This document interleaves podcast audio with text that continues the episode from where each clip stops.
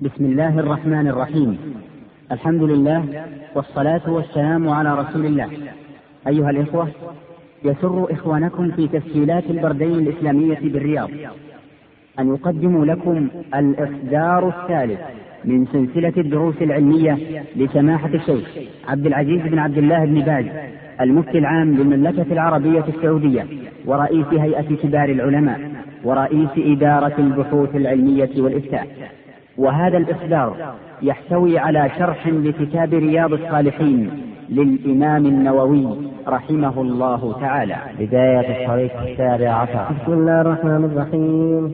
الحمد لله رب العالمين والصلاة والسلام على نبينا محمد وعلى آله وصحبه أجمعين. أما بعد قال الإمام النووي رحمه الله تعالى في كتاب العلم وعن أنس رضي الله عنه قال قال رسول الله صلى الله عليه وسلم من خرج في طلب العلم فهو في سبيل الله حتى يرجع. رواه الترمذي وقال حديث حسن. وعن أبي سعيد الخدري رضي الله عنه عن رسول الله صلى الله عليه وسلم قال لن يشبع مؤمن من خير حتى يكون منتهاه الجنة. رواه الترمذي وقال حديث حسن. وعن أبي أمامة رضي الله عنه أن رسول الله صلى الله عليه وسلم قال فضل العالم على العابد كفضلي على ادناكم ثم قال رسول الله صلى الله عليه وسلم إن الله وملائكته وأهل السماوات والأرض حتى النملة في, في جحرها وحتى الحوت ليصلون على معلم الناس الخير. رواه الترمذي وقال حديث حسن. الله وسلم على رسول الله وعلى آله وأصحابه من اهتدى أما بعد. هذه الأحاديث الموجوده معنا كلها تدل على فضل طلب العلم والتفقه في الدين. ينبغي لكل مؤمن أن يحرص على طلب العلم والتفقه في الدين. ولا ولا في هذا إلا قوله جل وعلا شهد الله أنه لا إله إلا هو. والملائكة يوم العلم. قائل بالقسط لا إله إلا هو العبد الحكيم. هذا العلم هو الشهداء مع الملائكة على وحدانية الله سبحانه وتعالى. ويقول جل وعلا يا أيها الذين آمنوا إذا قيل تفسحوا فافسحوا لا يفتح الله لكم. تفسحوا يفتح الله لكم. وإذا قيل انفذوا فانفذوا. يرفع الله من منكم والذين عند درجات من جل وعلا الله يرفع الذين آمنوا ولا أوتوا عند درجات ويقول جل وعلا قل هل يستوي يعلمون ولا يعلمون؟ إنما يتذكر أولو الألباب. ويقول صلى الله عليه وسلم من يريد الله به خيرا يفقهه في الدين. من سلك طريقا يلتمس علما سهل الله له طريق الجنة هذه الأحاديث العظيمة تدعى فضل العلم طلب العلم والتفقه في الدين وهكذا حديث من خرج في سبيل في طالب فهو في سبيل الله. من يشبع من الخير حتى يهدي الجنة. فالعلم من الخير. لا يشبع منه العلم العالم لم يزداد في طالب العلم حتى يموت. هكذا طالب العلم. لا يشبع. لا يزال طول العلم ولا يتفقه في الدين حتى يلحق بالله. لأن العلم ليس له نهاية مهما علمت سيفوتك أشياء. غير ذلك.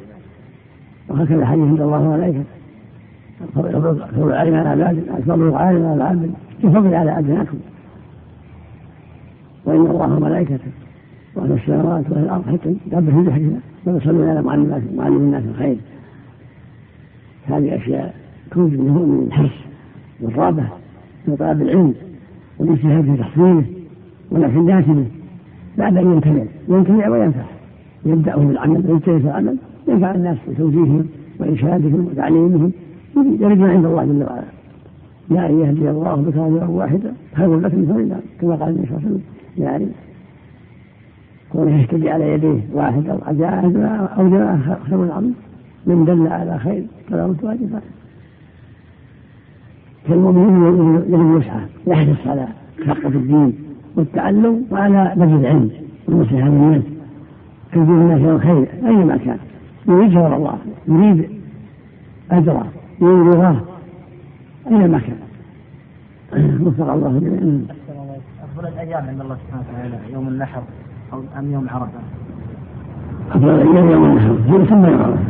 ويوم الجمعة أحسن الله. يوم أفضل يوم الأسبوع. أحسن الله الله إليك. صحة حديث أبي سعيد الخدري. نعم ما اتبعت اسانيده احتجت بارك الله الحديث دراج عن أبي الهيثم. دراج ضعيف عن أبي الهيثم. دراج فهذا طريق الاخرى أن دراج عن أبي الهيثم في ضعف الحديث الذي يقول فيه ثلاث من الجفاء أن يقول الرجل واقف قائما أو يمسح جبهته قبل أن يقرأ من صلاته. ثلاث من الجفاء أن يقول الرجل قائما أو يمسح جبهته قبل أن يفرغ من صلاته أو ينفخ في سجوده. ذكر ابن القيم بالزاد احسن عليك. ما يمسح وما يمسح. الجانب يمسح والله لا يمسح عليه. الرسول صلى الله عليه وسلم اللهم صل على محمد وعلى ما تقدم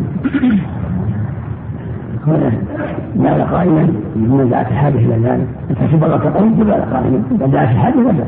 مع التستر أحسن أما كون يمسح راسه ووجهه هذا الافضل تركه يترك المسح حتى ينتهي من الصلاة. والثالث أن ينفخ في النفخ ينفخ في سيدنا عليه الصلاة والسلام. لا حرج فيه. لو صح إسناده يعتبر شاذ مخالفة للحديث الصحيح. نعم ما صح. ما صح. كونه شاذ. أحسن الله إليك حديث الرسول صلى الله عليه وسلم من خرج في طلب العلم. سواء سبيل الله. المقصود أحسن الله إليك دروس السفر لها أو طلب مثلا الدروس أو المحاضرات أو الخطب أو الندوات أو شبه ذلك. كل وجوه العلم. كل وجوه العلم. زيادة البركات في التسليم الصلاة. صحيح. جاءت فيها فيها حديث ذكر الحافظ بن نور في الصحيح بأس جماعة الآخرون قال ثالثة فالأولى أن يقصى على رحمة الله. هذا ما عليه العمل الآن. رحمة الله. رواية. شيء يعني هذا القول في صحيح مسلم. من حيث الله كان يسلم ويقول السلام عليكم ورحمة الله الساعة في قوله فلما اتاهم صالحا جعل له شركاء فيما اتاهم قال هنا يقال إن الشرك وقع من هنا في الطاعة لا في العبادة وأقول الصحيح أن الشرك إنما وقع من حواء فقط دون آدم عليه السلام لأنه نبي وخليفة والنبي لا يتأتى منه مثل هذا والعرب تخاطب الواحد بالتثنيه وذلك شائع دائع في لغتهم ومحاوراتهم. جعل له لآدم لآدم وحواء ولكن هذا. من الشرك الأصغر فاشترك شريعة طاعته لما غاب عن محمد ولد ثم يا عبد الحامد هذا هو الصواب. وهنا قال في صرح بذلك في فتح البيان فارتفع الاشكال الذي حير العلماء في كل زمان. ما في تحليل ما في تحليل بسم الله الرحمن الرحيم. الحمد لله رب العالمين. والصلاة والسلام على نبينا محمد وعلى آله وصحبه أجمعين. أما بعد قال الإمام النووي رحمه الله تعالى في كتاب العلم وعن أبي الدرداء رضي الله عنه قال سمعت رسول الله صلى الله عليه وسلم يقول من سلك طريقا يبتغي به يبتغي فيه علما سهل الله له طريقا إلى الجنة. وإن الملائكة لتبع أجنحتها لطالب العلم بما يسمع. وإن العالم ليستغفر له من في السماوات ومن في الأرض حتى الحيتان في الماء. وفضل العالم على العابد كفضل القمر على سائر الكواكب. وإن العلماء ورثة الأنبياء. وإن الأنبياء لم يورثوا دينارا ولا درهما. وإنما ورثوا العلم. فمن أخذه أخذ بحظ وافر. رواه أبو داود والترمذي. وعن ابن مسعود رضي الله عنه قال سمعت رسول الله صلى الله عليه وسلم يقول نظر الله امرأ سمع منا شيئا فبلغه كما سمعه فرب مبلغ أو عالم سامع رواه الترمذي وقال حديث حسن صحيح. وعن أبي هريرة رضي الله عنه قال قال رسول الله صلى الله عليه وسلم من سئل عن علم فكتمه انزل يوم القيامة بلجام من نار رواه أبو داود والترمذي وقال حديث حسن. وعنه رضي الله عنه قال قال رسول الله صلى الله عليه وسلم من تعلم علما مما يبتغى به وجه الله عز وجل لا يتعلمه إلا ليصيب به عرضا من الدنيا. لم يجد عرف الجنة يوم القيامة يعني ريحها. رواه أبو داود بإسناد صحيح. وعن عبد الله بن عمرو بن العاص رضي الله عنهما قال سمعت رسول الله صلى الله عليه وسلم يقول إن الله لا يقبض العلم انتفاعا انتفاعا ينتزعه من الناس ولكن يقبض العلم بقبض العلماء حتى إذا لم يبق عالما اتخذ الناس رؤوسا جهالا فسئلوا فأفتوا بغير علم فضلوا وأضلوا متفق عليه. الحمد لله وصلى الله وسلم على رسول الله وعلى آله وأصحابه ومن اهتدى أما بعد هذه الأحاديث خمسه فيما يتعلق بفضل العلم والترغيب فيه وحب شدة حاجة الناس إليه وما يقع من الخطر عند فقد العلماء من وجوب الإخلاص في طلب العلم والتوجه إلى الله في ذلك وعدم ذلك عرض الدنيا قد حديث هريره فيما رواه مسلم الصحيح من سلك طريقا يسوف ومن سهل الله له طريقا الجنة. وهكذا حديث الدرداء المشهور من سلك طريقا يسوف ومن سهل الله له طريقا الجنة. هذا يبين أن طلب العلم من أسباب دخول الجنة والنجاه من النار. واللفظ الآخر من من يريد الله به خيرا يفقهه في الدين واتفقنا على صحته. من حديث إن الملائكة اجنحه طالب العلم يوم بما يصنع وإن الملائكه ان العالم لا يستغفر في الصلاه وفي الأرض. حتى الحساب يلقى في الماء. وانه هو العالم.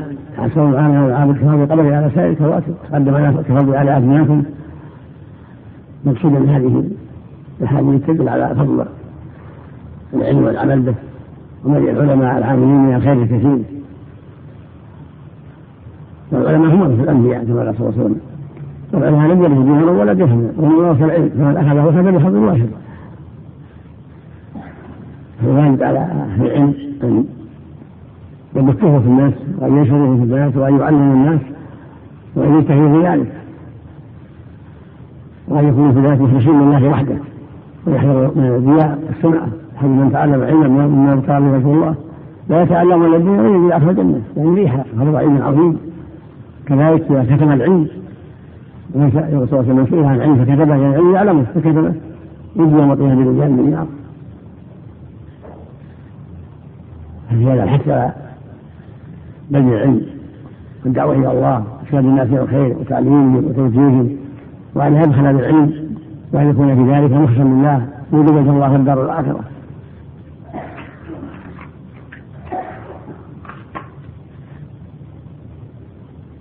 فالمؤمن من شأنه الحرص على بذل العلم توجيه الناس إلى الخير والحرص على بيان ما يحتاجون إليه. والعلم ما يطلب منه العلماء. كان إذا مات العلماء قبل العلم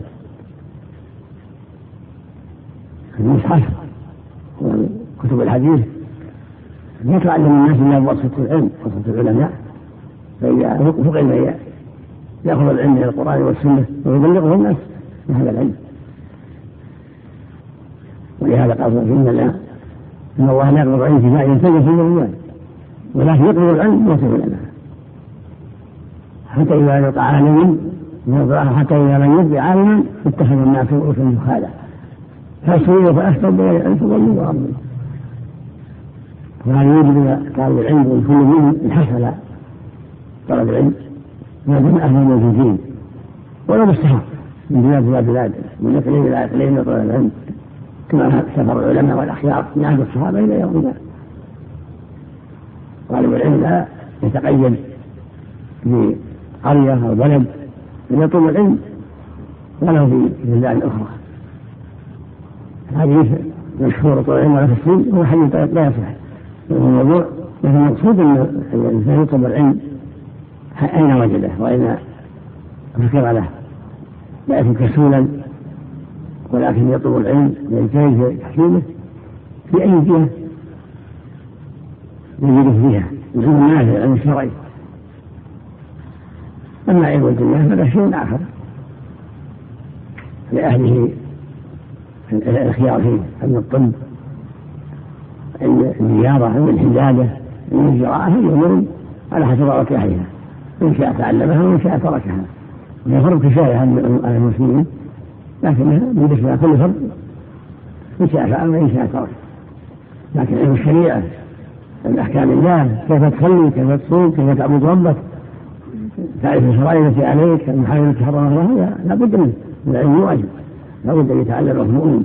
العالم يسأل عنها العلم ويعلمه في الناس ويرشدهم ويعلمهم بالمكاتبة بالخطابة بالهاتف بكل طريقه يستطيع يصل العلم حتى ينتشر العلم وحتى تقع الحجة وتنقطع المعرفه بلغ الله من التوفيق والهدايه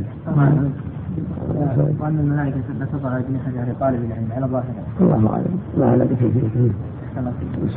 استغفار الإنسان للعالم من الحيوانات.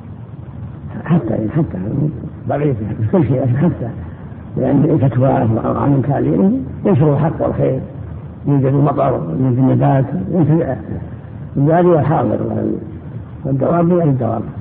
الله عليك ترك طالب العلم الجواب تورعا مع علمه بأنه لا لا توقف المسألة لا يجوز له إلا إذا كان أحاله إلى غيره. إذا رأى حاله إلى غيره التورع من على الحال منه فلا بأس. كان أصحابه مشكلين بعضهم على بعض. إن يكون تكون له جهة ويتورع ما يتورع لكن مثلا له يجتهد يعلم ليس الموقف توقف عليه. يعلم كان الشك لا يشتد على العلم. ومن كان قصد الوراء وجود أعظم منه يشيله وينفع به شاء الله ما الحال حديث أبي هريرة يسال عن علم صحيح. نعم. يقصد في حديث أبي هريرة أجم برجم من النار إذا سئل رجل عن جماعة قال فسكت هل طريقها صحيح إلى طريق النبي؟ نعم يدخل في هذا. بسم الله الرحمن الرحيم. الحمد لله رب العالمين. والصلاة والسلام على نبينا محمد وعلى آله وصحبه أجمعين. أما بعد قال الإمام النووي رحمه الله تعالى كتاب حمد الله تعالى وشكره.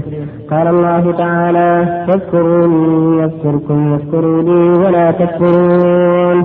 وقال تعالى لئن شكرتم لأزيدنكم. وقال تعالى وقل الحمد لله. وقال تعالى وآخر دعواهم الحمد لله رب العالمين.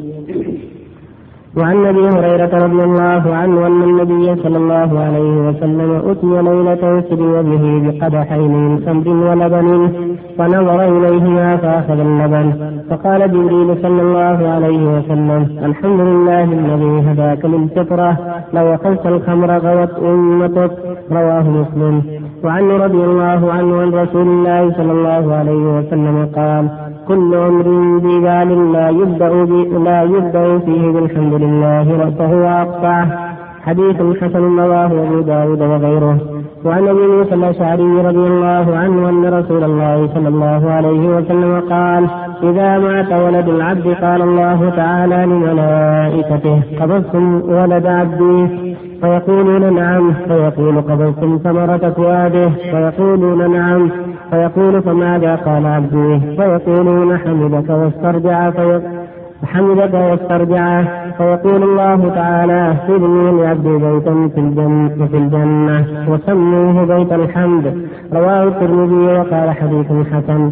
وعن انس رضي الله عنه قال قال رسول الله صلى الله عليه وسلم إن الله ليرضى عن العبد يأكل اللقمة فيحمده عليها ويشرب الشربة فيحمده عليها. رواه مسلم. صلى الله وسلم على رسول الله ما بعد هذه الأحاديث والآيات كلها في حسن الحمد. وشكر الله عز وجل على إنعامه وإحسانه. الله جل وعلا هو من عباده بأنواع النعم في دينه ودنياهم فالمشروع لهم الواجب عليهم أن يشكروه سبحانه وأن يحمدوه ويثني عليه بما اسباب إليهم واحسن إليهم. من نعمه العظيمه الصحة صحه وعافيه من نعمة الدين والإسلام من نعمة المال من نعمة الأولاد إلى غير ذلك. الله جل وعلا يقول وإن كان ربكم لئن شكرتم لأزيدنكم يقول سبحانه وتعالى فاذكروا لي اذكركم واشكروا لي ولا تكفرون. ويقول جل وعلا وقل الحمد لله. وآخر دعوانا الحمد لله رب العالمين. كل لو أسلم قال كل واحد رجال لا يقال الحمد فهو أجل أنصر. يعني أقصى بركة. كذلك ما يروى عند المسلمين يقول الله جل وعلا ماذا قال عبدي؟ قال حمدك وشرجع يقول الله جل وعلا ابن العبد بيت في الجنة يسمى بيت الحمد. يقول جل وعلا ويقول النبي صلى الله عليه وسلم إن الله فرض على العبد يأكل الأكل فيحمده عليها ويشرب الشرب فيحمده عليها والأحاديث الحمد والثناء لله كثيرة. فيستحب المؤمن والمؤمنة يكثر من ذلك. ويقول عليه الصلاة والسلام أحب كلام أربع أحب كلام الله أربع سبحان الله والحمد لله ولا إله إلا الله الله أكبر. خرج مسلم الصحيح. ويقول أيضا عليه الصلاة والسلام الباقيات الصالحات سبحان الله. والحمد لله ولا إله إلا الله والله أكبر ولا حول ولا قوة إلا بالله. ويقول صلى الله عليه وسلم من قال لا إله إلا الله وحده لا شريك له له الملك وله الحمد وهو على كل شيء عشر مرات كان كمن أتى كمن أتى أرض أتى ولا الإسماعيل ويقول عليه الصلاة والسلام كلمتان خفيفتان على اللسان ثقيلتان في الميزان حبيبتان الرحمن سبحان الله وبحمده سبحان الله العظيم. فنشكر لك أيها المؤمن الإكثار من حمد الله والثناء عليه وتسبيحه وتقديسه. وهكذا قول لا حول ولا قوة إلا بالله الحديث الثاني صلى الله عليه وسلم لأبي موسى ألا أدلك على كنز من لا حول ولا قوة إلا بالله. وهذا اللسان سريع الحركة سريع الحركة. إن لم تشغله بالخير شغلك بالشر. فالحازم يحفظ هذا اللسان ويصونه أو يشغله بلا يرضي الله. هو الحركة الغيبة المليمة السب الكلم غير ذلك. لكن الحازم المؤمن يشغله بالخير يشغله بالتسبيح تحميد تهليل تكبير الاستغفار ولا حول ولا قوة إلا بالله قراءة القرآن دعوة إلى الله إلى غير ذلك. يشغله بما ينفعه. نسأل الله التوفيق. إلا يفعل قدرهم وقال الحمد لله هداك الفطرة لما أخذ قدح اللبن قال جبريل الحمد لله. مثل كان يحمد الله على وجه النعمة. عند التوفيق للخير من الخير يحمد الله. ومن رحمة الله من الله جل وعلا هداه قدح اللبن نعم. الله يليك الإنسان إذا فرغ من الطعام أو من شراب وقال الحمد لله الذي أطعمني من هذا الطعام. ورزقني من غير حول مني ولا قوة. عند الطعام والشراب أحسن الله إليك. مستحب نعم من حمد الله عند مواقعة فعل محرم كشرب دخان أو شرب خمر أو مواقعة زنا استهزاء هل يكفر أحسن الله؟ هذا يحتاج تأمل إن كان قصدا بهذا الدين وأن الحمد لله. مع عصر لا فضل عن الحمد لله مع عصر والحمد لله. النعم وفي باقيها فلا حرف كفر أكبر الاستهزاء بالدين كفر ولا بالله وآياته ورسوله كنتم تستهزئون لا تعتذروا بل فاتم ما بينهم أما إذا قالها مصيبة الحمد لله على المصيبة. وأتوب إلى الله وأرجو إليه ولكنها مصيبة. واحمد الله حمد المصائب كما احمد حمد النعم. أن يعفو عني وأن يتوب علي. هو استهزاء. نعم. كل كل أمر. لا تعود لا تعود جماعة من العلماء حكموا على بأنه حسن من الصلاة بجميع الطرق فما إذا ضم بعضها إلى بعض. الصحف في الصحف في البيت هل البيت لا يدخل الملائكة يخشى لكن يحرمون يقطع رؤوسهم يمسح الفيل الرؤوس يقطع حتى تفل ويقطعها الصور صحيحة كل الصور صحيحة لا يصنع يكون أبعد لكن مصفوطة ويكون أسهل لكن كل يقطع رؤوسها يعني مجالسها أو صبر الحمد لله عليها صلى الله عليه وسلم يجيبهم إذا كان يقرأها ويرميها منسخ هذا ما ينسخ من فقد والده آه، هل يدخل في الحديث من فقد ولده؟ نعم. من فقد والده. وصبر يحتسب الحمد لله على ذلك. إن شاء الله عنه هل يرجع له الوالدين والأفعال إن شاء الله يرجع له خير إذا حمد الله واستغفر من فقد ولده هذا هو مستحب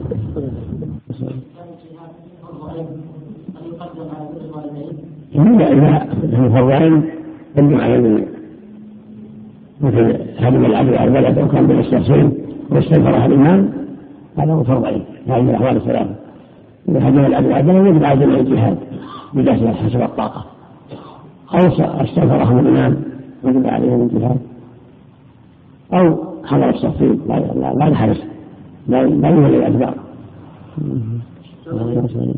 جماعة التبليغ يقولون بأن الخروج معهم بأنه جهاد في سبيل الله. الدعوة جهاد.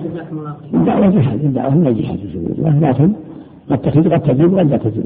يقول النبي صلى الله عليه وسلم لو عشرة من من قبل لكانهم من حواليون وأصحاب خمسينته ثم يتخذ الله بالخلوف يقولون الأصحاب هم يفعلون ما لا يمر. فمن جاهدهم بدينهم ومن جاهدهم بلسانهم ومن جاهدهم بقدرهم وليس علينا هي حد الشرط عند الله وأمر المعروف من الجهاد. حسب الطاقة. طاعة منهم باليد طاعة منهم باللسان منهم بالقلب. والخوف في الدعوة إلى الله إلى القبائل والأعراض والحجر والقرى يتبع إلى دعوة الله هذا من الجهاد. فقد يجب على من يستطيع وقد لا يجب. حسب الطاقة. مع العلم أيضا. لابد من علم. من له علم. مع السبب فيهم الناس المتمثلين والعارفين فيهم ناس ليسوا بذلك. من اخواننا في باكستان فيهم ناس أهل بصيره وناس ليسوا أهل بصيره فالواجب أن يكون الاستاف مع أهل البصيره في العلم والعقيدة السيئه الصالحة.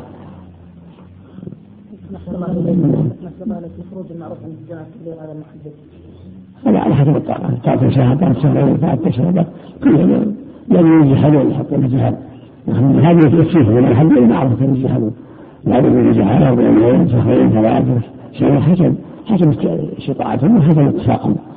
لا بأس عن الجميع النبي صلى الله عليه وسلم الدعاة إلى القبائل والأنصار أهل القرآن ورسول الرسول عليه الصلاة والسلام.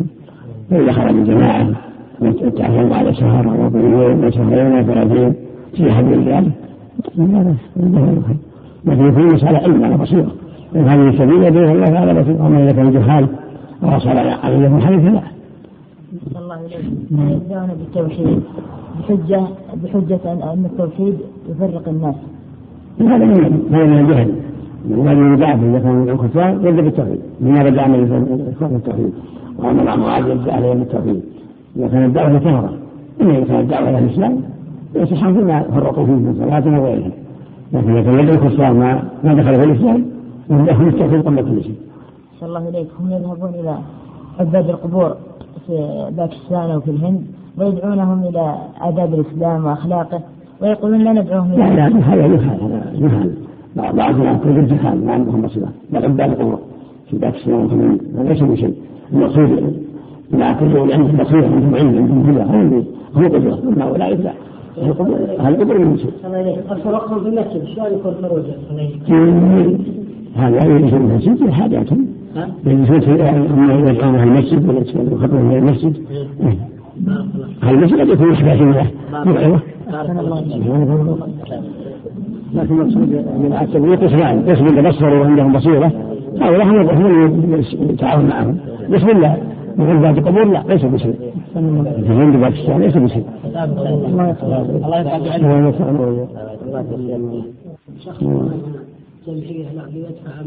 له عن أرض في مصر سرقت آه، مال الزكاة المصروف الشخصي في المدينة هل يعتبر أنه أخرج ماله للزكاة بنيته أم ماذا وجزاكم الله خيرا؟ لا ما عنده زكاة حتى إلى أهله إذا سرقت هذا يعلمه خيرا لكن عليه الزكاة هذا ما عنده زكاة يصلها إلى أهلها ما كانت عنده ما أداها سواء سرقت أو انفقها ما عنده زكاة حتى يخرج الزكاة. لازم زكاة. السؤال السؤال الثاني رجل دخل في العمرة ولبى بها ظهر 30 رمضان ووصل مكة فجر العيد وأتم عمرته بعد صلاة العيد. هل تعتبر عمرته في رمضان؟ نعم يقرأ درس الحرام تعتبر في رمضان. ما دام قام بها في رمضان فهو في رمضان. قول النبي صلى الله عليه وسلم من أفضل الجهاد جهاد المرء نفسه في طاعة الله. حديث صحيح.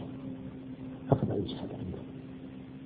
صحح العلم الله معروف كل جهد من جهد نفسه لله هذا من الجهاد العام من الجهاد العام ومن الجهاد العام لا من الجهاد الخاص ينصح الله معنى ان الله صراحة يجاهد من جهاد نفسه لله لأن الجهاد كامل اذا يجاهد نفسه دائما في جهاده فهو جهاد في وقعته الاخرى نعم هذا في جهاد جاهد وفي خارج عن نفسه نعم الشيخ من جهاد العام له هذا الأجر العظيم الذي يحافظ على الصلاة. يرجع له. لأن من قاتل ما رباط فذلك هو الرباط فذلك هو الرباط يرجع له. وبالمرابطة بالنسبة لله الحدود أحسن الله إليك. يحفظون الحدود من الجنود هؤلاء الذين يسمى سلاح الحدود. هل يكون هذا رباط يحفظونها من قربا كان في يسمى رباطا لا صح الله نيته. نعم. هل يكون مثلا يكون في الجلوس في المسجد أو ينتظر الصلاة بعد الصلاة؟ هم على يقع المسجد لا معناه انه على باله لا يضيعها ولا ولا لها في حاجاته لكن على باله إذا انتهى من الصلاه على باله الاخرى حتى يؤديها. جزاك الله خير. في شهر رمضان ثم عاد إلى البلد وأمسك عن الفطر. ثم بعد ذلك جامع الرجل زوجه. فهل عليه الكفارة؟ الليل ولا النهار؟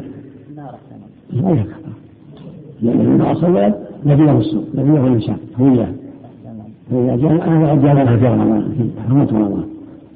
وهو ما غير مسافر في البلد علينا قضاء وعلينا كفارة قضاء يوم وكفارة جزاك الله خير يا شيخ. أنت قلت أفضل الأعمال جهاد في سبيل الله واعتزال النفس في شعب من الشعاب اعتزل سعد هذا عند فتن اعتزل سعد بن ابي وقاص رضي الله عنه الصحابة في عهده. لا سعد. هو كان بالخير طول.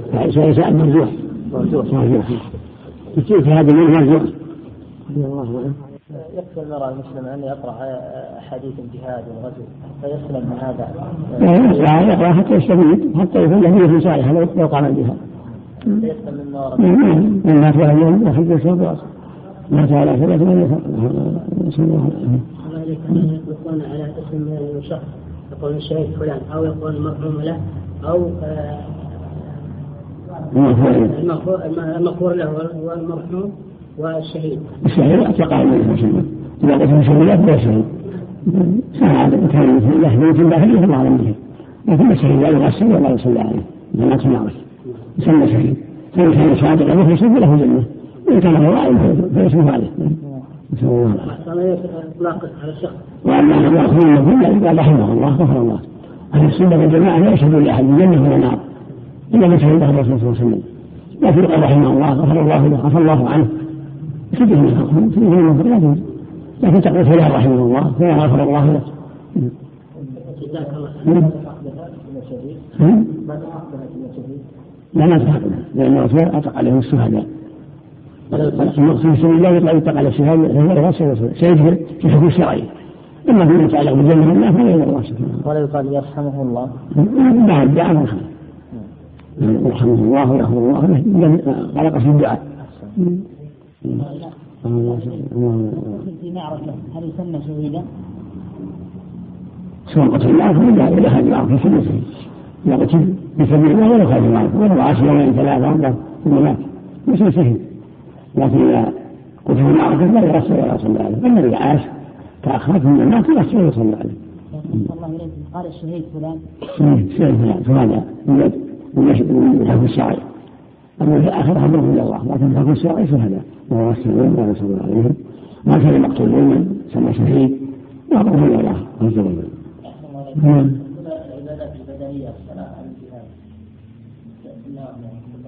الجهاد وهو التطوع الجهاد مما فيه مما فيه تعلم النفس والمال العلم والجهاد هذا هو تطوع واجب العلم تعلم واجب تعلم العلم يعرف دينه ويعرف ما أنزل الله عليه وحرمه هذا واجب الجهاد هو الجهاد أفضل. حيث أن تجاهدوا المشركين بأموالكم وأنفسكم على الأفضلية هنا؟ لكن جميع كله واجب كله واجب بالمال والنفس واللسان ما قدمه الله في هذه الآيات لأنها أعم نفع يشتغل في السلاح يجهز الجيش ينفق على أهل المجاهدين إلى غير هذا في مصالح كثيرة. ولهذا قدمه الله على النفس بطائفه إلا في آيات التوبة إن الله اشترى من أنفسهم وأموالهم قدم النفس المقصود أن الجهاد بالمال أعم. وأنفع. فقد يحتاج إلى المال ولا يحتاج الشخص. الله إليك شيخ. بالنسبة للإنسان إذا صار رشح نفسه من شيء يقول الدعاء الرسول صلى الله عليه وسلم اللهم من حول من أهلك من شرورهم متقبل ولو أنها أشجع الناس. ولو أنها من أشجع الناس. أيه. الله إليك. كيف يكون جهاد الأعداد اللسان؟ بالذم والهجاء إذا لم يفعل لم تنفع الدعوة. وتشجيع المقاتلين. تنبئة على القتال مثل ما له في سورة الخير العظيم ولا المرسلين شجع المجاهدين ويهدي المشركين وخذلهم إلى غير هذا انواع الجهاد. الله عليك شيخ بالنسبة للتوبة الدعوه اذا كان يرجو إسلامهم فمن جهادهم باللسان الدعوة إذا رجع إسلامهم. أحسن الله إليك بالنسبة للتوريه مثلا مثلا يبغى مثلا ما ما حد يستطيع ان يقابل أحد ومثلا يقول مثلا قولوا كذا إنه مثلا مثلا في المكتبة أو كذا هو موجود في البيت. وهو في المكتبة مثلا. هل تستخدم هذا يحصل اليك؟ توريه. هذا أي. في ناس ما يستخدمها الآن. يعني يقولوا مثلا راح مثلا يحط مثلا غرفة هل يسمع مثلا المكتبة يقول ذهب إلى المكتبة أو كذا. هل تعتبر من؟ إذا كانت في المكتبة إذا كانت المكتبة راح المكتبة إذا كانت المكتبة. لا يخصصها وكذا يكذب يقول مثلا يقولوا له بدل ما يقول مجلسي يقول إنه ذهب إلى المكتبة. كذا يعني. اذا كان ثلاث حقيقة. اي ثلاث حقيقة نعم. أما إذا كان موفي فهو الإنسان مثل موفي عن محل هذا. يقول هذا من التوريه الله إليك. إن في المعلوم أن إذا عرض بشيء لا يتعمل في الكلمة. بعض السلف أن له كان له غرفة سميها دمشق أو حلب فإذا خرج أو إذا أراد أن يزور أحد سألوا عنه قالوا قال قولوا أنه في دمشق أو في حلب. نعم. أي ما الله إليك كيف يوزع؟ يصير التوجيه يصير يصير تعمل بالكلمة. مثل يقول هو هو هنا وإنه في المجلس في مكان الآخر في المجلس والكوارث هو المسلمين ليس هنا هم يجلس وأن أحمد سئل عن عن دخل هل هو موجود؟ قال ليس هنا ليس ها هنا